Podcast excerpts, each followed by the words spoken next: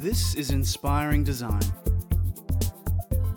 where unique innovators come together to share their knowledge, share their insight, and keep us up to date with the latest industry trends.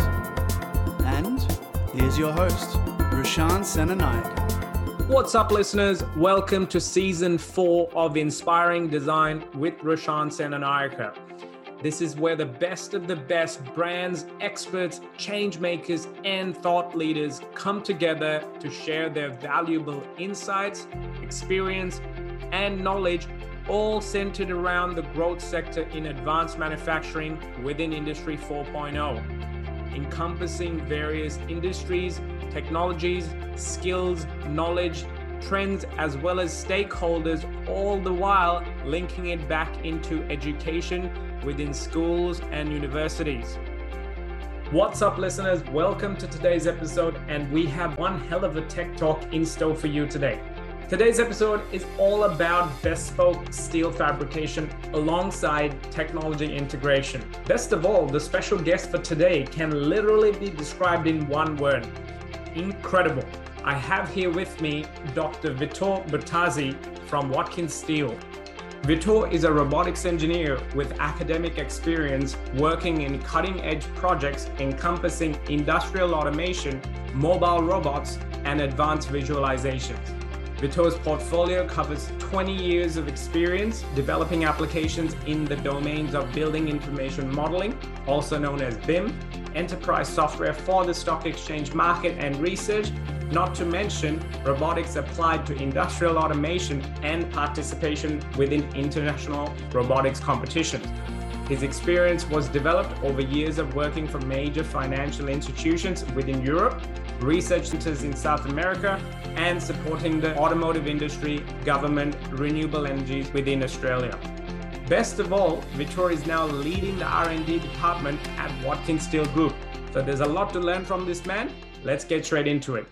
Vitor, welcome to Inspiring Design. Can we start off with a little bit of background on yourself? What's your story? I know you've got a very interesting one. Tell us a little bit about it.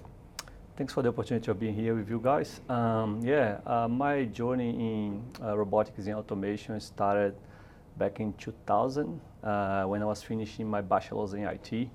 Uh, at that stage, I learned from my father that a new research center has been like started in uh, in Brazil, uh, mm-hmm. next where I live. And my father like uh, suggested me to go there and introduce myself with my CV and see if I could find a trainee position. Uh, at that time, the Cooperative of Industries in Brazil uh, created this center uh, to support Ford Motors. And I arrived there, knocked the door, and showed my CV. Uh, ended up finding like an opportunity to start the trainee at the center. that was the time where I found my first contact with robotics uh, because the center was just getting started and I had the opportunity to, to assist with the installation of the new equipment arriving. And because I was assisting with the infrastructure uh, of the center, the IT infrastructure at the time, I quickly uh, had the opportunity to, to make friends in the engineering area and all the other researchers that at the time were supporting the development of the, of the center. So that was the first time that I learned about a scholarship and uh, about a little bit about robotics, industrial mm-hmm. robotics. And through uh, some uh, friends that at the time were trainees like me, mm-hmm. they introduced me to this concept of how to apply to a scholarship and how to go to further education. Yeah. Um, I used my uh, end of the year project, my TCP project for uh, create uh, this application for uh, my master's in industrial robotics mm-hmm. and apply to uh, this position in uh, Minho University in Portugal. Wow. Uh, so that was my first steps into robotics and my opportunity to move to Europe mm-hmm. and have like a, some sort of support if I didn't had this in first introduction to, to the topic mm-hmm. in, in the Cimatec Research Center. Yeah, right. So when I arrived in Portugal, it was early times in the Eurozone. Like all the European economy was pretty organized, mm-hmm. everybody excited about the Euro. and I found that like uh, exciting and, and very uh, motivating uh, environment to, to dive into research. I've spent two years in Portugal uh, developing my project, which was a master's in science, mm-hmm. where I was applying like uh, computer aided design to robotics, uh, extracting the boundary information about CAD files mm-hmm. and using that information to program industrial robots. Uh, I've ended up completing my uh, master's, and uh, a friend of mine introduced me to his brother, which was like a civil engineer mm-hmm. that was starting a software company in Lisbon. Mm-hmm. So from my master's, I ended up staying another year mm-hmm. in Portugal mm-hmm. uh, to to work in this startup, uh, creating uh, CAD viewers that could visualize and display uh, BIM information. Right. So when I finished to uh, when I, when I completed this project at the BIM modeling for the civil engineering industry, I decided to move to Italy uh, to learn more about my uh, father's background. Uh, my father is Italian, mm-hmm. and that was my first motivation to leave Brazil at the time, yeah. to learn, bo- learn more about my roots and, and to learn Italian and to dive into uh, my uh, my past and, and, and, learn more about my family, yeah. the, the Italian side of family. So similarly, myself, actually, your accent is a mix of multiple different nationalities. I love it. exactly. Yeah, and like moving from Brazil to Italy doesn't help much because yeah. I think I think the Italians have the worst accent when they try to speak English, and yeah. I've just mixed the Brazilian with the Italian accent because um, and then English was my like fourth language that I learned. Wow. So yeah, I end up with this weird accent, but that's the best I can do. yeah, yeah. Awesome. So, what made you come to Australia, and what when when did that happen? Um, that's a good question. Um, the way it happened is like I was at the time like moving between the Portuguese culture and the Italian one, learning a new language mm-hmm. and trying to uh, firm my position as a software developer in Europe. I was seeking like a solid experience in, in software development, mm-hmm. and I ended up like finding a really good opportunity uh, to work in, in, a couple of big projects uh, for financial markets in, mm-hmm. Europe. Mm-hmm. Uh, when I moved to Italy, I first uh, worked for Generali Insurance, and I was assisting them as a database analyst, uh, assisting to generate reports uh, about uh, insurance policy information mm-hmm. uh, and doing small uh, bug fixes uh, using Java. Mm-hmm. But uh, that was a job that was very repetitive and not very intellectually stimulating, and that's the reason why I decided to move and search for another opportunity. Mm-hmm. and the second opportunity working in the software industry. I ended up working for Italian Stock Exchange. Mm-hmm. Uh, that was a great project and one of my best experience working in agile environment. Mm-hmm. Uh, that project was like an end-to-end agile environment uh, with stakeholders flying from London to meet us wow. Uh, in, on a weekly basis because it was like a, a project that was uh, commissioned by London Stock Exchange in partnership with Italian Stock Exchange. Mm-hmm. So we developing at the time both sites, like mm-hmm. London Stock Exchange and Italian Stock Exchange portals. And like it was like a great experience working with like top engineers uh, mm. from different areas, from back end to front end, uh, talking about user interface and how to make the data available for the clients uh, to manage their portfolios. Awesome. Yeah. And um, at the end of this project, I was working as a contractor. So it was a good salary. Uh, I was happy in Milan, um, but uh, I didn't know if I would have an opportunity to stay as a full-time employee after mm-hmm. the contract. Uh, we had like a huge team with very uh, skilled software engineers. At the time, my perception was that I wasn't one of the best so far, mm-hmm. um, which is tricky because just before I moved to Australia, I ended up like on a dinner uh, with one of human uh, resources managers from Italian Stock Exchange, which asked me if I was uh, sure that I was going to, to move to, to Australia for my mm-hmm. Uh, experience overseas out of Europe. And I say yes um, because uh, I was always passionate about like Australia. It's a beautiful country. I've heard a lot of stories about it, and I have friends that have moved to Australia before me. Mm-hmm. That was the main reason why I came to Australia to ex- explore this new world. Yeah, explore this new world. Love yeah. it. That's a good way and of looking at it. Yes, because Australia is is well known about the place of like great opportunities as well mm-hmm. and innovation. Yeah. Uh, we have uh, stories of great technologies being developed here in Australia, such as Wi-Fi, yeah. and more recently, well, drone scanning, uh, leading uh, robotics, mm-hmm. Uh, winning uh, very competitive and, and top of the knot competitions around the world. Yeah. So that was like one of the things that stimulated me to come around and, and learn more about this beautiful country. Awesome. And obviously now you're in Watkins Steel and you're heading up the R&D division as well. So can we talk a little bit about what you do here and um, and how has the organization Watkins Steel? I know it's a family business that's been around since 1968, I believe. Correct. Um, so they've been doing some really cool things. That's why we're here today. Um, can you tell us a little bit about your capabilities, the story behind the company, and um, your role here? For sure. Um, it was a great surprise to be invited to, to come and join the team at Watkins Steel. Uh, I love the vision of the company.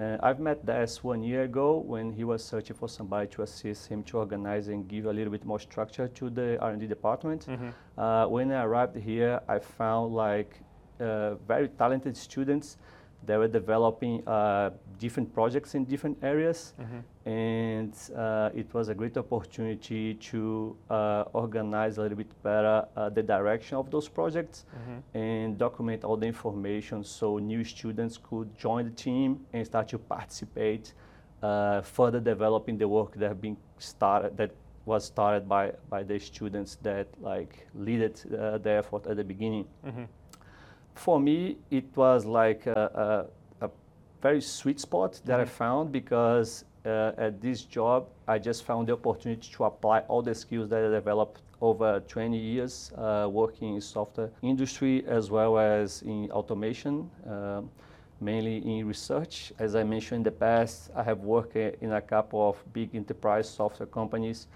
back in Europe, and uh, I went through my master's in industrial robotics. Mm-hmm. Um, when I arrived in Australia, because I'm very curious and I love playing with technology, uh, I found that uh, a robotics event was happening back in Southport in mm-hmm. 2010.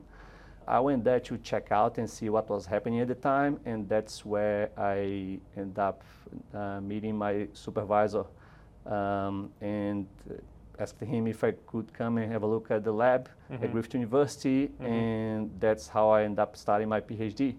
So after having like this solid experience in the software development environment, uh, internationally working in Portugal, Milan, and moving to uh, Australia, I found the opportunity to uh, invest more of my skills in, in the research area. Mm-hmm. So I started uh, my PhD in the field of computer vision, uh, assisting uh, autonomous vehicles to detect the lateral position of the car in respect of the road. Yeah, wow. So I developed uh, an algorithm that was capable to, to estimate the lateral position of the car and, and feedback like the control system, allowing it to take the decisions wow. in which direction to steer. Yeah. Yeah, that's incredible.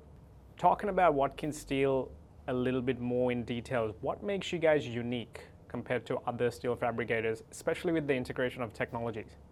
Yeah, Watkins Steel is it's a very forward-thinking company. Um, at the time they arrived, uh, I started here as a robotics engineer, mm-hmm. and uh, when I arrived, I was thinking that that was uh, the main role or main project that I was going to be working on. Mm-hmm. Uh, they had this uh, robotic welding system that was like under development, and I started to uh, discuss with the students uh, that were here at the time. at the time, we had like one PhD student. Uh, which recently uh, moved to UK to mm-hmm. start his postdoc in Oxford University. Wow! So um, that's another very interesting uh, characteristic of Watkins Steel is to invest in its own like crew mm-hmm. uh, and, and, assist people to further develop their skills. Uh, we had students here that after finished their graduation, they decided to move towards the masters as well mm-hmm. in mechatronics. So I think that's the one of the main uh, advantages mm-hmm. of having your work experience here at Watkins Steel yep.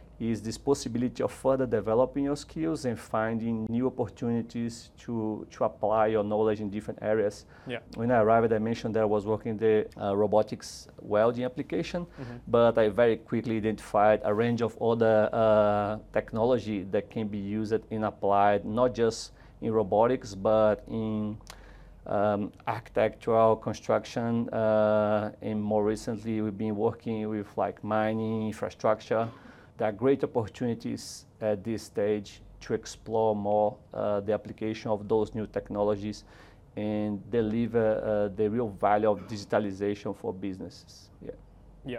So one of the things that I really want to understand now, taking a step back here, discussing the steel industry just as a whole, most people are pretty familiar with it in terms of it's something that we use the material of steel towards various construction purposes. But the detailing of mass production versus bespoke steel construction and fabrication is a little bit different. Can you can you elaborate a little bit about what exactly is steel fabrication at a grassroots level, and what's bespoke steel fabrication? Totally. Um, as you just mentioned, um, steel fabrication is a process that you transform like steel, right? You get steel in different formats and you can like cut, weld, shape it, bend it, uh, and, and this is the first challenge, which is create the product itself. And there is a second challenge, which is to install uh, the product based in the information they received from uh, the contractors, right? Mm-hmm. Uh, we, are, we, we are currently one of the biggest uh, subcontractors for steel fabrication in South Queensland. And um, one of the challenges that we face every day is to manage the results of fabricating steel based in old-fashioned methods for mm-hmm. measurement yeah. and from like 2D drawings as well. Mm. So at the beginning, it was a challenge that ended up give, uh, giving us one of the biggest advantages that we have nowadays. Mm-hmm. It kind of forced us to invest in technologies that could bring like uh, high accuracy to our process. Yeah. And that's when we discover how powerful it is uh, using laser scanning technology in your processes. Mm-hmm.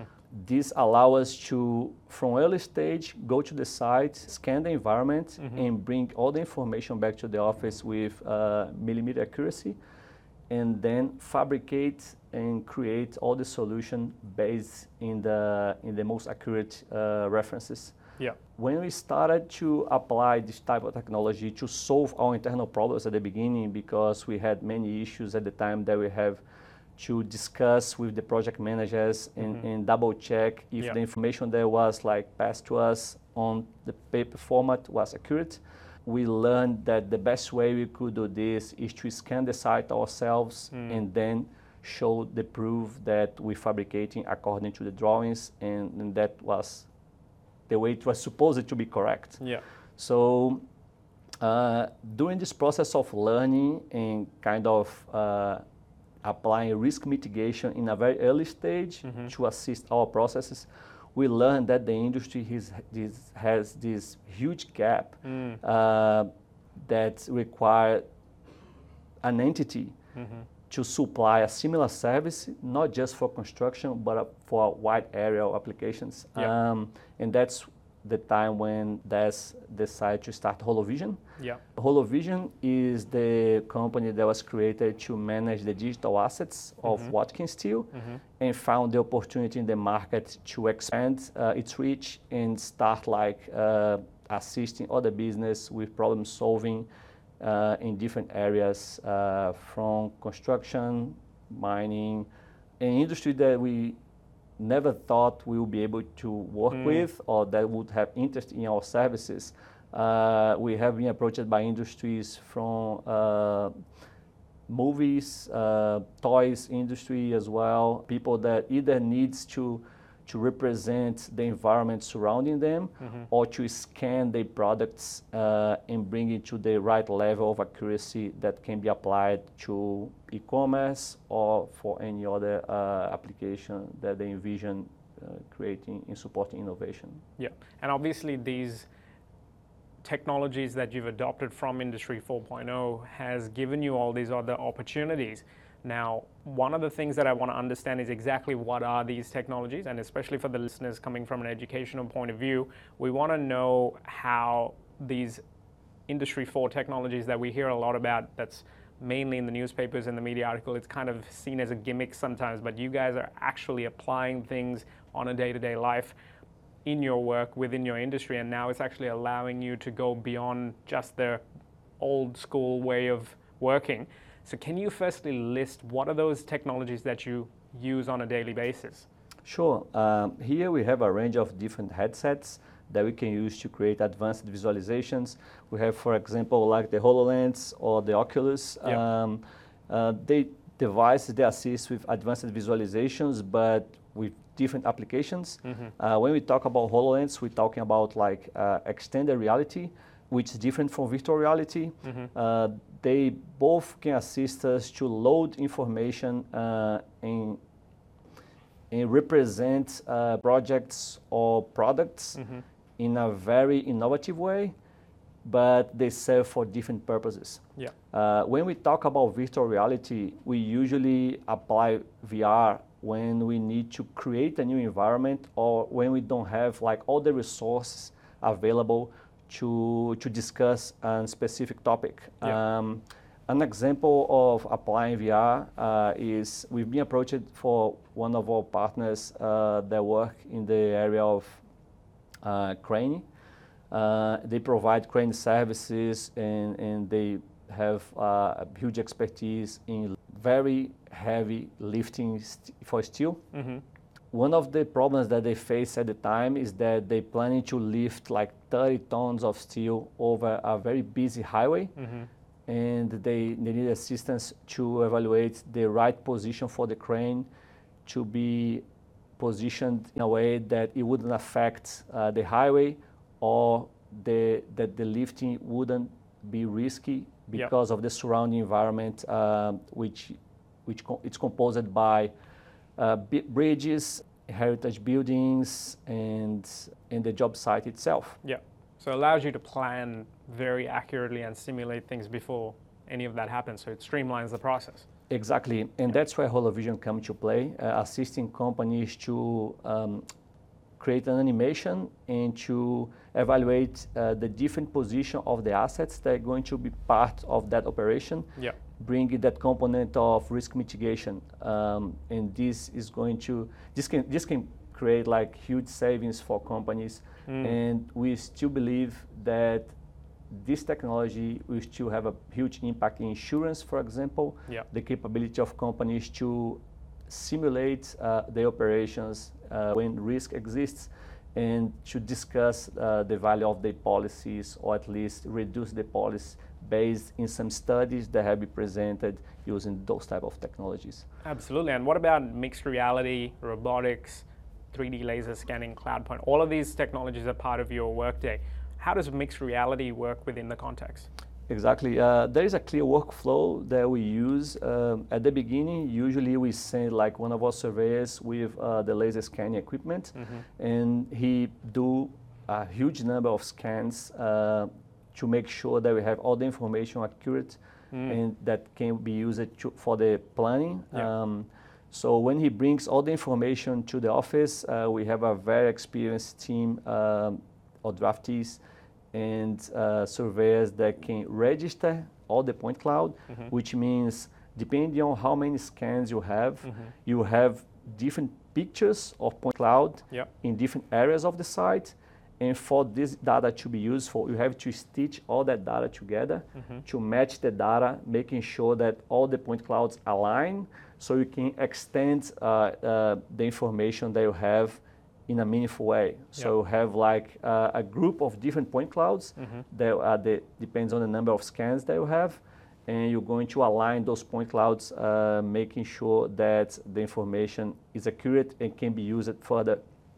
After you finish the scans, you can bring this information to the site, and then you're going to decide what's the next step depending on the application. Mm-hmm. If you want the client to have um, a very realistic um, experience, you have to mesh that point cloud, mm. which is going to create a surface mm-hmm. on the top of the point cloud and use the pictures that are taken by the equipment to overlay uh, the pictures uh, as a texture on the top of that surface.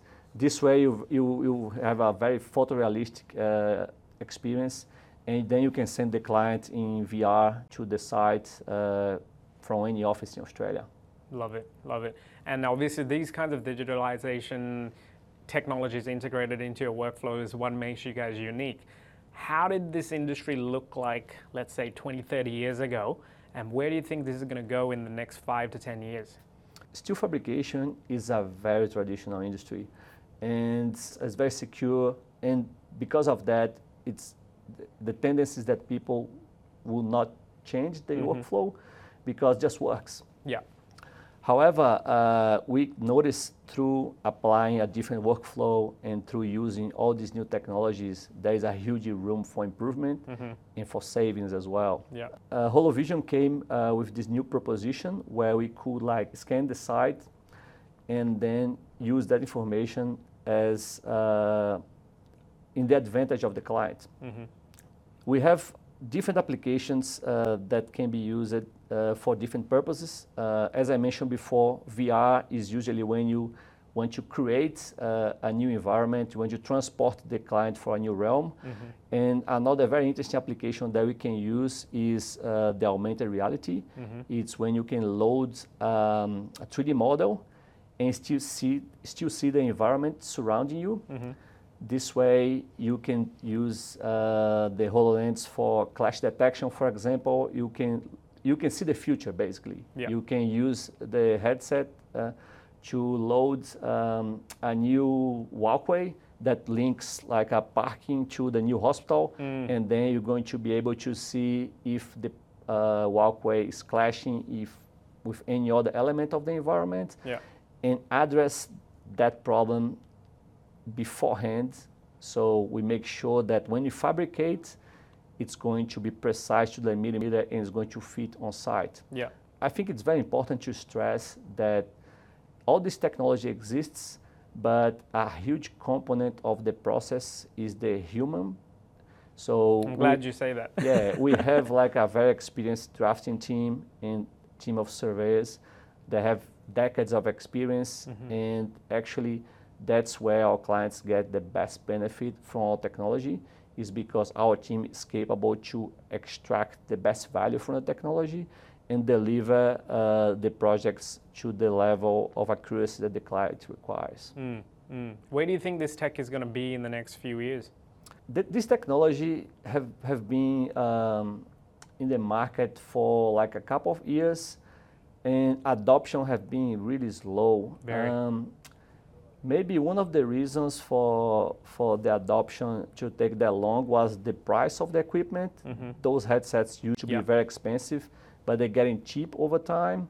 Um, but another important uh, factor is you need uh, a decent infrastructure mm-hmm. that allows you to deal with the huge amount of data that's generated with the laser scanners. Yeah.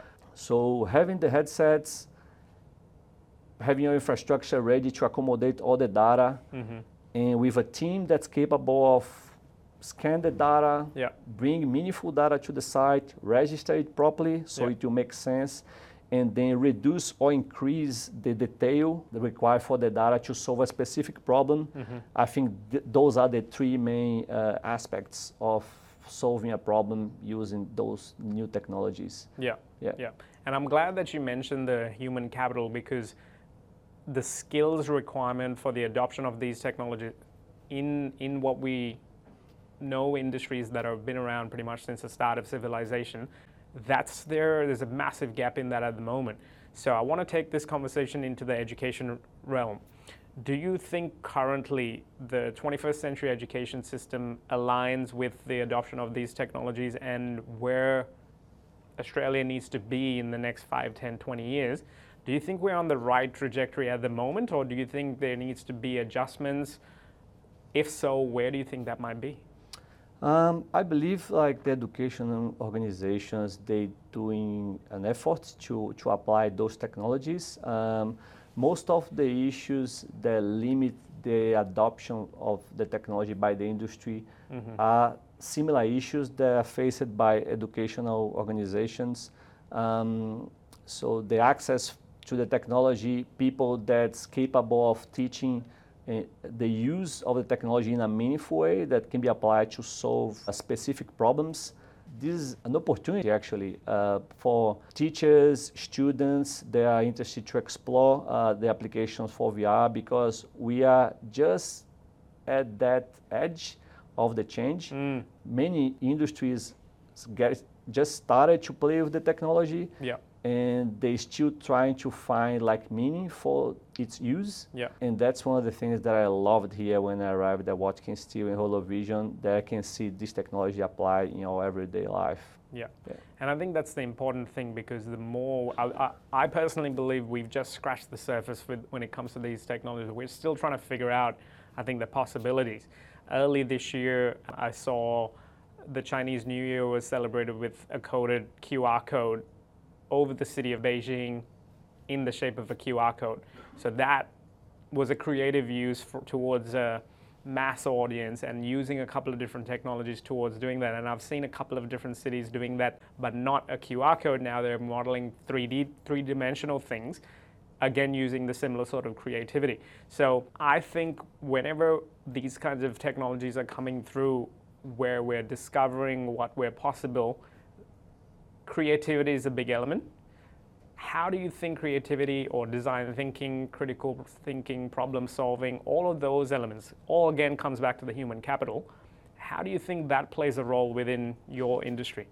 Yeah, I'm a big advocate on the exploration of new ways of solving problems mm-hmm. and the the application of creative uh, exercises together with uh, everyday activities, um, I think that they can boost uh, the capability of workers and students as well to solve problems, to get out of the box and, and face uh, everyday problems in a different way. Yeah.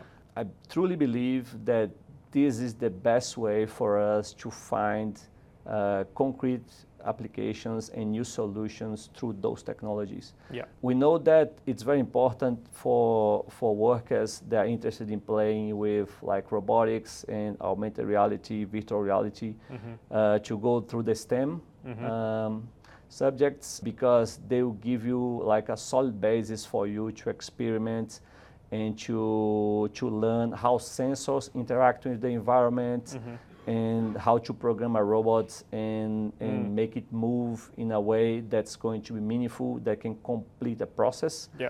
I think one of the approaches that could be improved uh, in the education sector is to find uh, more meaningful ways of showing the students how important it is to learn mathematics and how fun it is to use mathematics. Mm, mm. Simple things like explaining for them uh, and making analogies that a sensor works, a laser or like an ultrasound sensor, for example, works based in the speed of the sound mm-hmm. that travels through the air.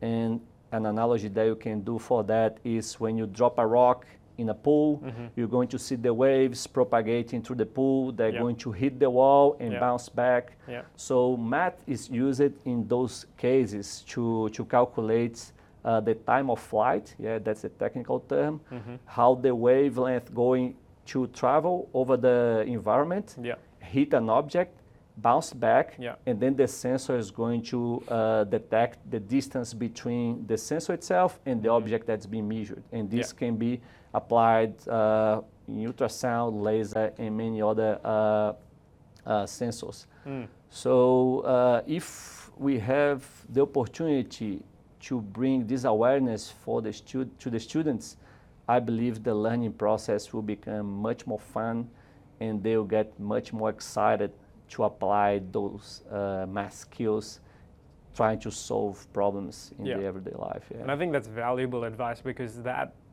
that's what our educators need to be doing.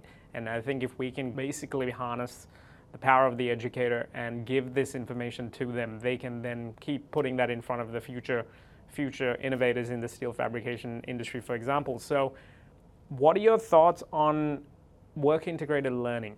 Obviously, um, VET, um, WIL programs, they actually have more integration with the workforces, especially within the trades. What are your thoughts on its importance, and do you have any advice for those sectors? Yeah, I strongly encourage like um, VET organizations, universities to uh, to be in contact with like industry mm. and, and foment this environment of like learning supported by the industry. We can see through our work integrated learning program that uh, great ideas come up from students that are still like finishing the graduation or starting a master's. Mm-hmm. Um, they, they, they are the ones that have the fresh minds. They coming up to speed with the latest technology and they, they like they thirsty for applying that technology in real problems. Yeah. Um, so our experience working with students uh, have been amazing. Uh, we have been um, thrilled with like the, the solutions in, in, potential applications that the students have developed here at Watkins mm-hmm. Steel in HoloVision, mm-hmm. and like we can't wait for more. Uh, I, I constantly uh, contact like uh, universities, and and we have like a, a great partnership with Dave Kumara as well uh, through the uh, job assist program. Mm-hmm. Uh, we assisting them with the content creation for the new laser scanning course mm-hmm. that's going to start next year, and that has been like a, a great partnership to be to be able to to work with those uh, organizations. They have uh, they already like doing their parts, like searching for industry, uh, finding opportunities to partner with and, and develop great products, projects together. Yeah. yeah, and I think that's music to the ears of the listeners because whenever industry, it's a common pattern that I've seen every single industry professional that I've spoken with. It's almost like they're begging for schools to actually reach out to them and have that have that um, relationship opened up. So I'm very happy to hear that. What are your thoughts and advice for the teachers in general? Because they're they're I think one of the most undervalued professions, the educator. They actually hold the power of the human capital, the future human capital in every society. Within Australia, I think the teacher is very underrated they battle with a number of different challenges. Obviously, keeping up with technology is one of them. Um, access to information and time, whole, whole array of things. I can talk about that for a whole day. But knowing those things to, at a certain extent, what's your advice for them, especially within Watkins Steel, steel fabrication context, and these technologies are being part of your day to day life? Do you have any advice for the teachers? Totally. Um, I'm very familiar with this area because I used to be a teacher myself, and go. I know how challenging it is to deal with like a heterogeneous cohort, like students with different backgrounds, different interests, and how to stimulate them mm. to, to try new technologies and to yeah. invest in learning more about math, exercising, programming, mm. and uh, because math is all about exercising, like programming. You have to practice it to, yeah. to get good at it, yeah. to understand where are uh, your weaknesses and invest the time to bridge that gap so you'll be able to do more and more complex stuff. Mm-hmm. Um, but one, the, the good advice that I believe uh, I could share with the teachers is to look for the spark in the eyes of the students and stimulate them mm-hmm. to try to solve problems they're passionate about. Mm-hmm and try to inform them about how they can apply math mm-hmm. into their lives, mm-hmm. into their everyday lives. How, how math relates to the problems that they face uh, at home, you know, uh, with their friends, and, and try to uh, stimulate students to use their knowledge yeah. that is acquired through the uh, learning process. Yeah. yeah. Perfect. And what about the students coming through? What's your advice for them? Uh, for the students, like my, my advice is find something that you're passionate about, invest your time in networking, uh, start your own project, mm-hmm. you know, with your friends, find a group of people that you feel comfortable working with mm-hmm. and get started with something. Um, one very important thing for um, your future in work will be how you handle failure. Mm-hmm. And this is a process that can bring uh, great value to your life if you know how to deal with it. Yeah. So don't be afraid of trying. Uh, this is your time to try. You're young, you have time to commit mistakes, and you're going to learn a lot from the mistakes you're going to take. So just find about find uh, a project that you're passionate about, you know, and get your friends involved. Get a group of people that you you are comfortable sharing your weaknesses mm-hmm. and you're comfortable uh, learning from, and get involved in every single event that you see. You know, hackathons, competitions, and because that's your time to share the best you have and to learn from your experiences. Yeah. And I think that's um, exactly what you did. You're actually living what you're advising because you started off the, your career going back to the beginning of the, of the episode where you mentioned you simply approached them with your resume at the start and it opened doors for you into another world. So I completely love that. I feel like we can talk about this thing for days on days, but if students or teachers want to learn more about it, how can they get in touch with you guys? They can get in touch with us through LinkedIn uh, or watkinsteel.com.au in case they want to learn more about like our uh, bespoke steel capabilities. Uh, but in case of they're more interested in laser scanning, in advanced visualizations, they can also find us at holovision.com.au. Perfect. Vitor, thank you for your time. I've learned personally a lot myself and uh, looking forward to speaking with you more. Thank you very much, Roshan. Technology integration is the next iteration in expanding our human capabilities. Today's episode was just the perfect example towards the future of work and the future of education. So, as you can see, the learning never stops. So, till next time. That's it for today's episode. Now it's time to take action and build on the learnings to get inspired.